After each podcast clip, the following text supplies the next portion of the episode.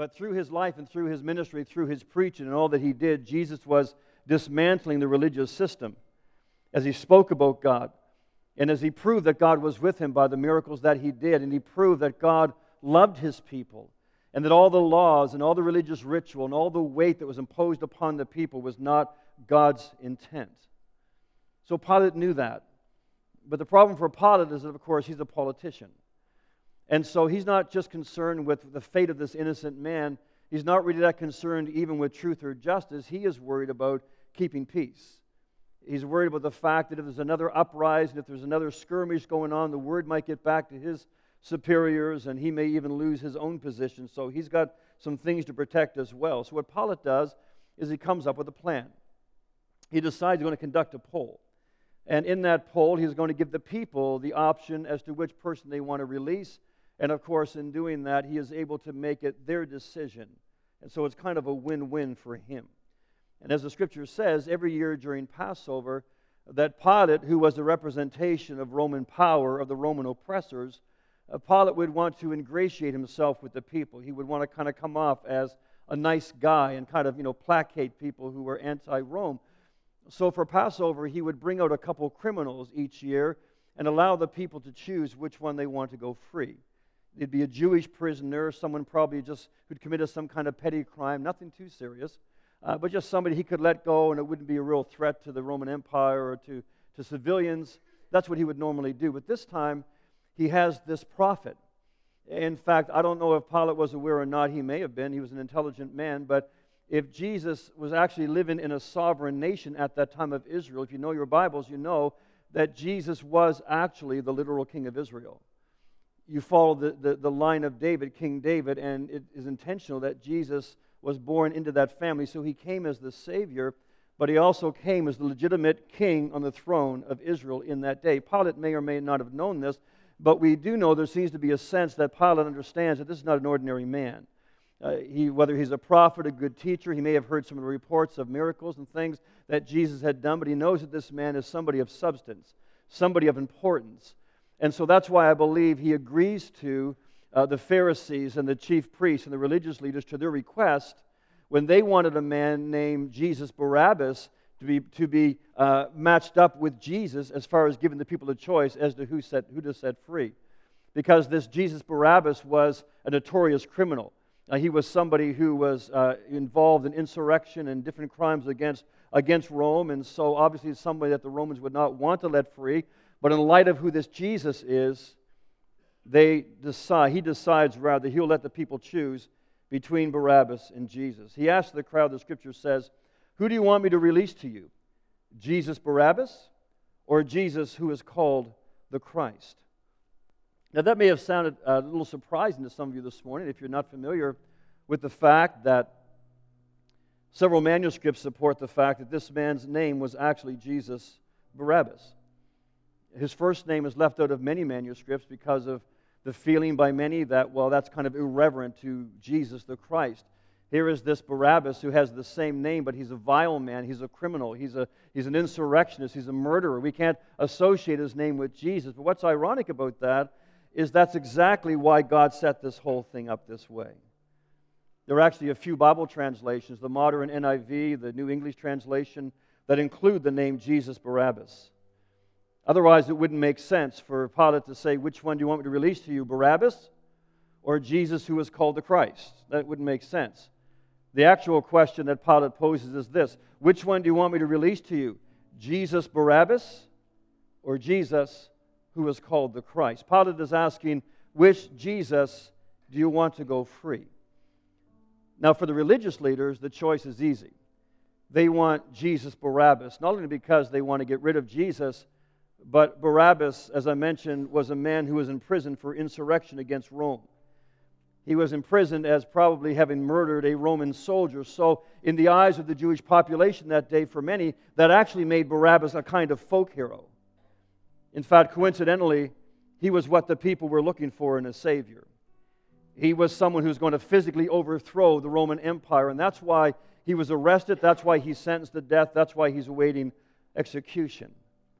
But then you have Jesus of Nazareth, Jesus the Christ, Jesus the Messiah, who actually is the true Savior. But the difference with Jesus the Christ is he didn't come just to overthrow a human empire.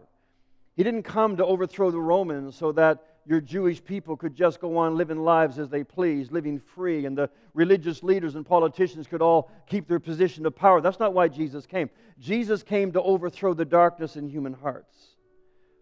He came to destroy the works of the devil, who manifests himself in all these things that lead to the bondage of God's people, their disobedience, their adultery, all the things that lead them far from God. Jesus came to address the heart of the issue, what really what was needed in order for the kingdom of God to be established, the kingdom of peace and of righteousness.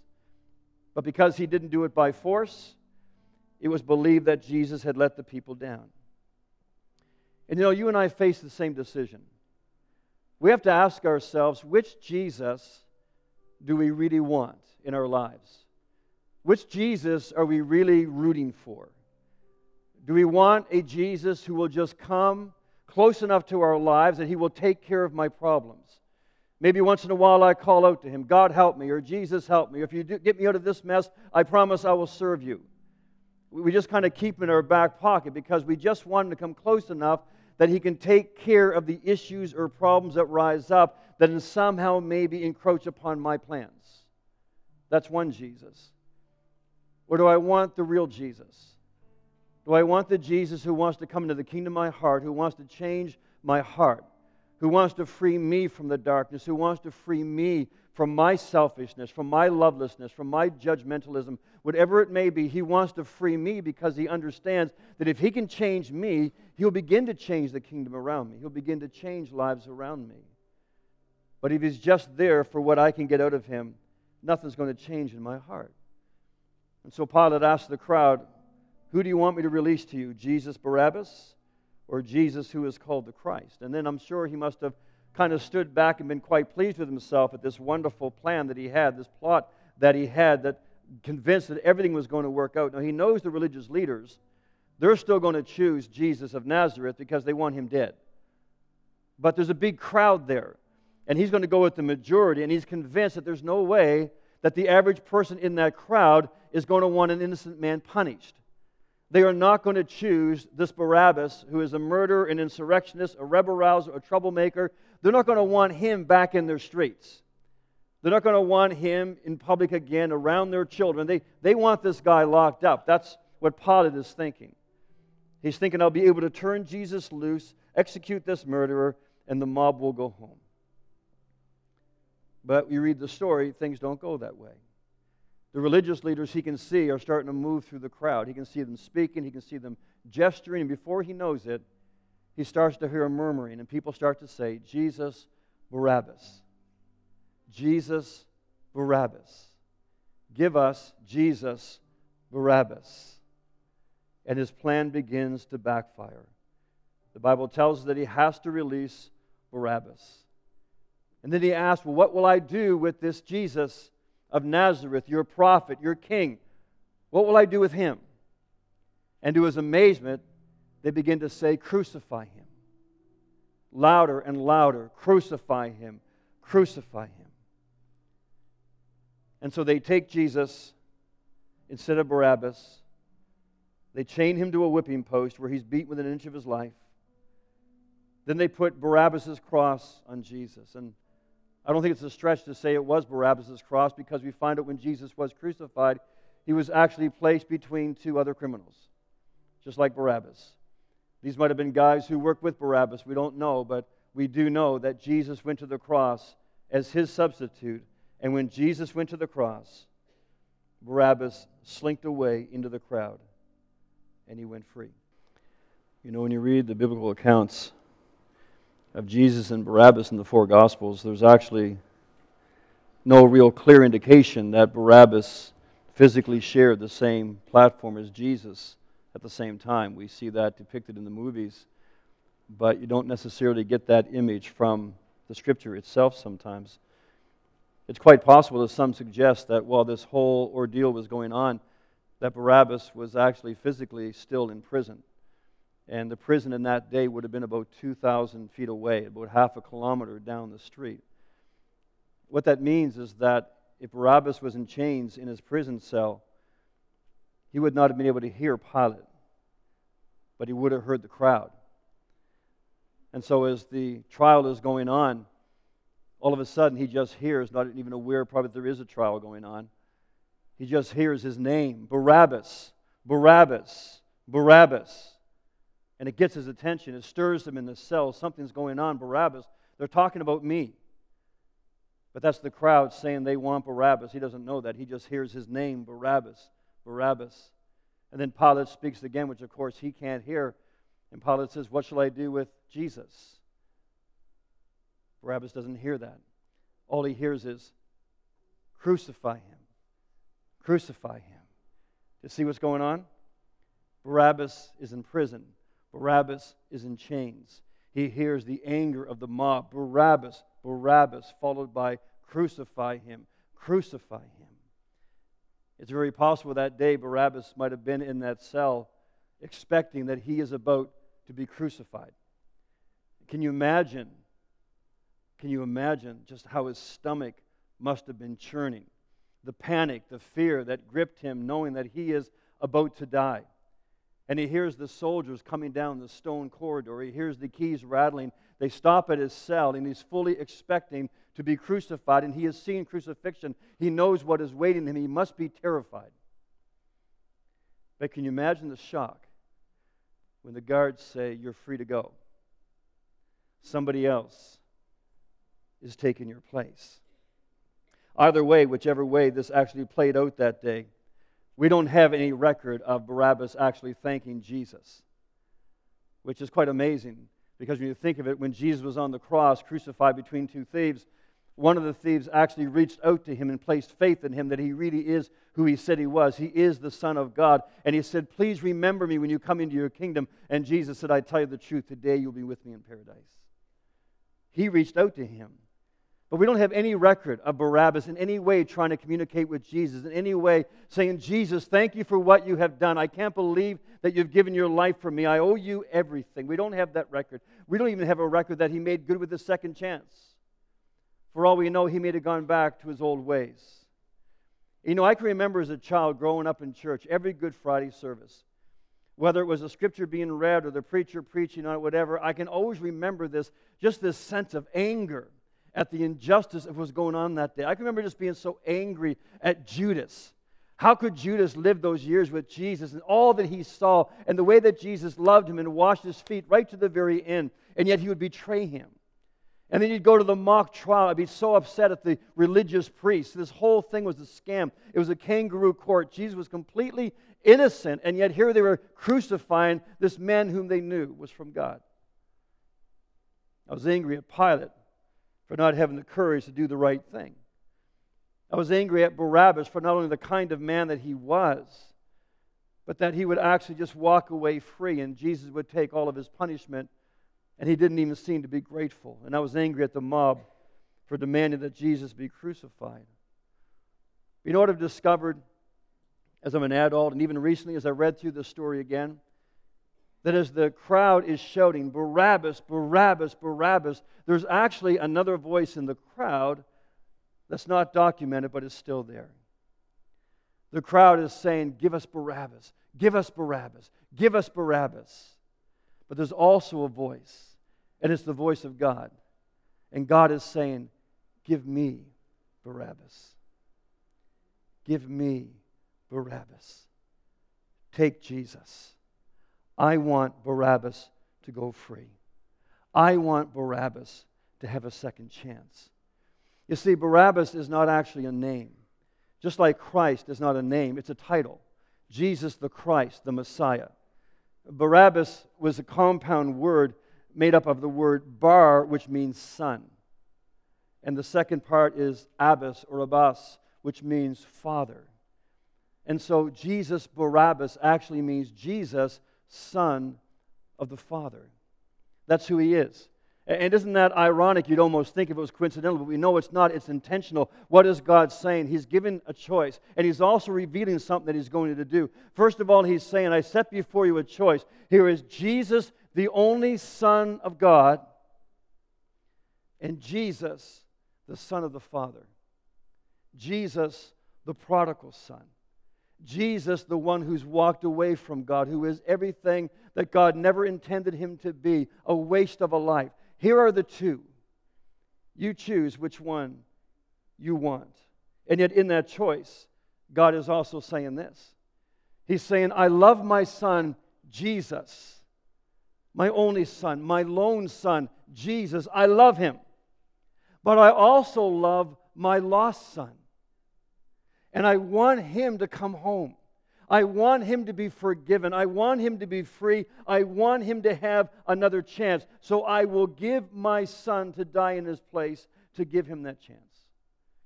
The Bible says in Corinthians God caused Christ, who himself knew nothing of sin, to actually be sin for our sakes, so that in Christ we might be made good with the goodness of God. You see, Jesus stood that day without saying a single word before Pilate, before the crowd, because Jesus knew that God would have to treat Jesus like Barabbas so that he could treat Barabbas like Jesus. That was the heart of God. Barabbas thought it was the people that set him free, but it wasn't. It was the love of the Heavenly Father. Even though he's undeserving, he's ungrateful, he's unrepentant, God still loves him. And that's why when I read this story, the more I read it, the less angry I get with Barabbas. Because I realize who Barabbas is. Right? Barabbas is me. Barabbas is you. And I hear God say, I love Barabbas. But God, how can you love him? He's so evil. He's so ungrateful. He's unrepentant. I know he is, but I love him. And I want him to go free. I don't want him to have to pay for his crime. The Bible says in Romans 5 that someone might dare die for a good person. But God has shown us how much he loves us it was while we were still sinners that Jesus the Christ died for us. God's justice demands full payment for sin, which is death. We understand that in our own legal system there are certain punishments for certain crimes, and there was a time you committed murder that you paid with your own life. And whether you agree with that or not, that was the principle was for the punishment to fit the crime. And so God does the same in the universe. Our sin is so grave. Our sin of rebellion against Him, the sin that we're born with because of Adam's sin, is so grave that the only way we can satisfy the legal requirements of God that are perfectly just is if we pay with the blood of our own lives. But in His mercy, the Bible says God provided a substitute for you and me, just like He did for Barabbas. And like Barabbas, God knew that I was undeserving, I was ungrateful, I was unrepentant. But he also knew that I was in prison. He knew that I was in chains. He knew there was nothing I could do to save myself. I was absolutely without hope. And so, whether you care or not, whether you do anything about it or not, it was for you that Jesus died. It was you standing under the sentence of death and with no hope until a voice came, not from the crowd, but came from heaven and said, Give me Barabbas.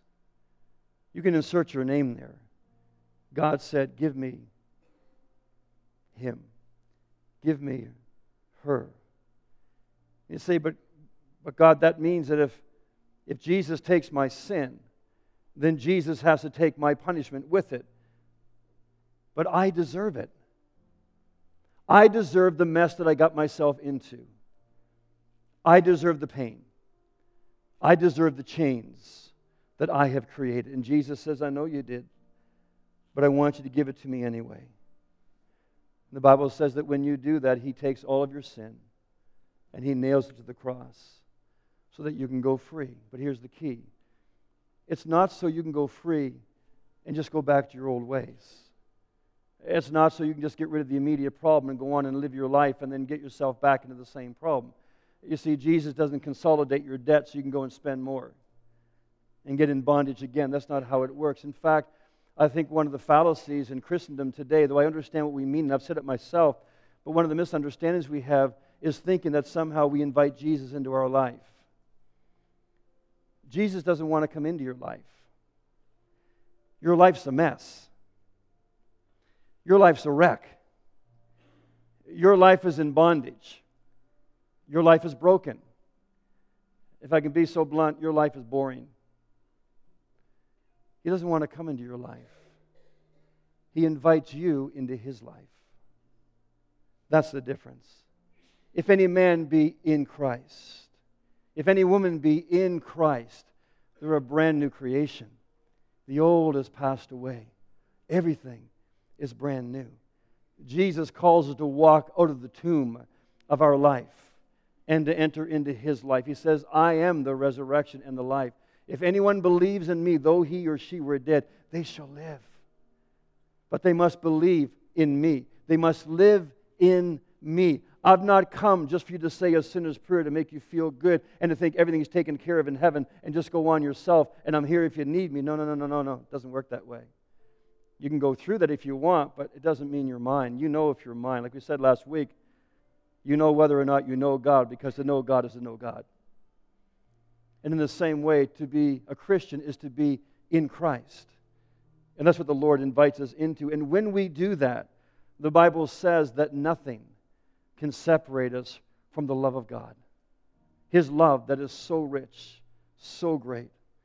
And he says, because of that love, regardless of what anybody says about you, regardless of what you might even think about yourself, he says, I choose you and I gave up my son for you. I wonder this morning how your life would change if you really believed that. If you really believed how much God loves you. If you really believed what God did in order for you to be his child. How would it change you if you realized that you don't have to earn God's love anymore? You don't have to earn his acceptance. Everything Jesus did, he did to earn that for you. You only have to receive it. But having received it, you have to begin to live in the new life that he has purchased for you. The Bible says in Romans 5, verse 10, we were God's enemies, but he made us his friends through the death of his son. And now that we are God's friends, how much more will we be saved, ongoingly delivered, ongoingly move into this new life. How much more if we do that by the life of Christ that we now live? I want to talk to you for a minute if you're a Christian. Because oftentimes, what happens to us as Christians is we get ourselves into a mess. We sin or we drift from God, whatever it may be. And because we understand what Jesus has done for us, what he paid for us, all how faithful he's been to us over the years. That whenever we find ourselves in that place that maybe we drift away, maybe we've committed a sin, maybe we've made a mess of something, our life, our marriage, our finance, whatever it may be, there's a little voice that comes to us and says, You ought to know better. And because you ought to know better, and because you know what Jesus did for you on the cross, then you better understand that if you've made your bed, now it's up to you to lie in it. If you've made this mess, it's up to you to get yourself out of this mess. Can I encourage you this morning, if you're thinking that way, just to stop it? Because the reality is, even as a Christian, you won't get yourself out. Whatever it is that ensnares you again, you are not strong enough in yourself to break the hold of those chains. And if you continue down that road, if you continue thinking, I've asked too much, I've, I've gone to the Lord too many times, I've, I've slipped away too many times, I've been dry too many times, this particular area of my life is a mess. If you think you can't go to the Lord, as sincere as you may be, I promise you, you are just going to end up being another statistic. That's all you're going to be. You're going to be a wasted life. In your own strength and determination, it's not enough to save you. It's not enough to save your marriage or your family or finances, anything else. There's only one person that can save you. It's the same Jesus you trusted in maybe a long time ago. He's the only one that can get you out of what you've gotten yourself into. And He's the one who always stands beside you, like we shared last week. In, with you and your accuser standing there, Jesus would remind you, I have taken your punishment so that you can go free. I have taken your punishment so that you may live in me, and living in me, you have power to overcome the one who is against you. But you've got to trust me again. You've got to turn to me. You've got to believe me. But what we do in our human nature, and sometimes we think this is spiritual, we say, No, Jesus. I've just I've done it too many times. I'm, here I am again. Just, just give me those chains back. Give me those chains back. Put me back in the prison cell. Because whatever it is I'm going through right now, whatever I'm feeling or not feeling, bottom line is I deserve this. I deserve the guilt. I deserve the consequences. I deserve the condemnation. I deserve the divorce. I deserve the poverty. I deserve the sickness. I deserve the regret. I deserve it all. And Jesus says, whether you deserve it or not is not the issue. The issue is that you have no power to overcome it yourself. You have a choice. You can give it to me because I'm big enough, I'm strong enough, I'm holy enough that I can absorb whatever it is that you will give to me. I can absorb it so that you can be forgiven and you can go free. I'm stronger than your guilt and I'm stronger than your sin. It has no power over me, but you have no strength against it without it. And friends, that's all we've got. There's nowhere else to go. And why would we want to go anywhere else than to a God whose love for us is so incredibly deep and wide and vast and strong? A God who is so forgiving and who is so welcoming. What other God is there in any world religion today who would say to you, Let me have your sin and come and live in the freedom for which I have made you free? You know what? When you do that, you find yourself living in a new place of freedom and a new place of acceptance. I want to close with this last scripture from Galatians chapter 4. When you let Jesus have your sin, the Bible says you become a child of God. And Paul writes these words Since you are God's children, God sent the Spirit of His Son into your hearts. And the Spirit cries out, Abba, Father. Now, that may not be sinking in right now, but just think about it for a second. The Heavenly Father sends into you the Spirit of His Son. Who's His Son? Jesus Christ, right? And the Spirit of Jesus Christ in you enables you to cry out, Abba. Abba, Father. Do you see what was happening that day? God deliberately orchestrated this thing. So that the people were given a choice. The people were given a prophetic image of what was going on. Here you have my son who has lived without sin. No one can bring a charge against him. The only charge they can bring against him was that he said he was going to die and he was going to rise again three days later. That's the only charge they could bring against him. No sin. Here's my son. But in Barabbas, here's you. Here's you. Jesus Barabbas, Son of the Father. We are all the sons or daughters of somebody, aren't we? We matter to somebody. Somebody cares about us. And you know what? We matter to God as well. And that's why he looks at us and he says, I gladly have given my son in order that I might rescue you who was once my son, once my daughter. But just as you see in the image of this man, Barabbas, this criminal, this broken human being, this one that everybody has written off, that's who you were. That's who you are without me. But I gladly give my son in order that you might go free, not just to go back to your old ways but that you might receive my Son, that he might come and live within you, that you might be restored to everything. That's what salvation is about. He has purchased us through the death of Jesus Christ. He has redeemed us, the Bible says. He has bought us back at a price. Why? Because we are the prodigals. We are the ones made in His image who went our own way and got ourselves into prisons and into chains that we can't get out of. But he says, if you receive my son Jesus, he will pay as your substitute for your sin. I will place your sin upon him so that I can forgive you. But it doesn't stop there. I not only to forgive you, but now I send the Spirit of my Son who paid for your price, who rose from the dead. He will come now live within you, and he will witness to you that you are a child of God. You have been redeemed.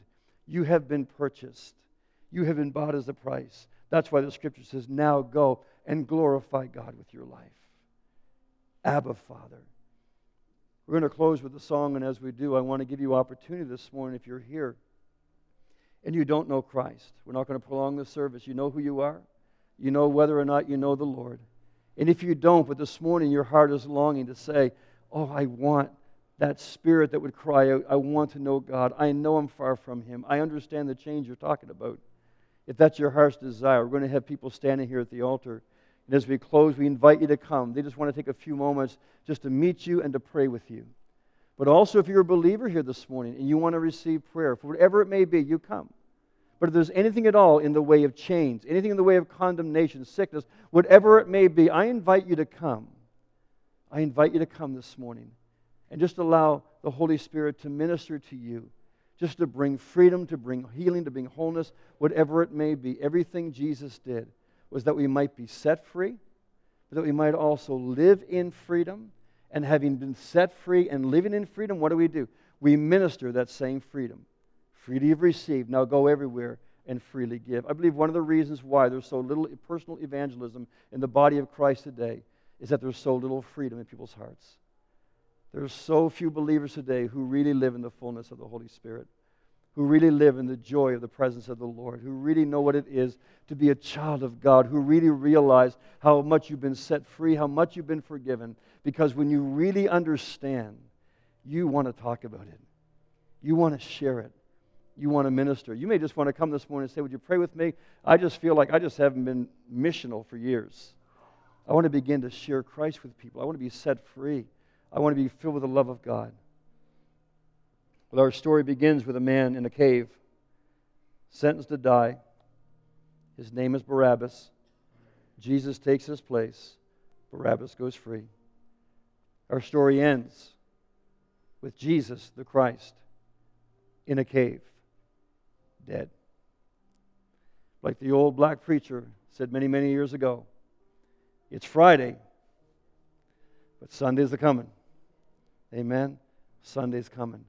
We're going to be telling that story next week. We invite you to join us next Sunday. God bless you. Would you stand with me? I'm going to ask the ministry team to come. And as they sing, as they play, ministry team, would you come? They're going to stand at the altar here. And if you have any need in your life, the things we've shared this morning in your body, whatever it may be, I invite you to come. We want to pray with you. The Lord is here by His Spirit to set you free. If you need to slip out, God bless you. Just do so quietly, if you would, as ministry and worship is taking place. Have a wonderful day in the Lord. We trust we'll see you next week. Invite a friend. If you want to join us Good Friday, make sure you stop at the, at the uh, table and pick up a ticket. It's your last chance uh, for that movie. Bring a friend as well. But God bless you. Let's have a word of prayer. Heavenly Father, I thank you this morning for your people. I thank you for everyone here. I thank you, O oh God, that we are your sons and daughters. But we want to be, Lord, alive to you. We don't want to be wayward. We don't want to be drifting. We don't want to be far from you. We thank you, you paid the price, oh God, through your Son Jesus, that we might truly have that witness in our hearts by the Spirit of God that we are sons and daughters of God.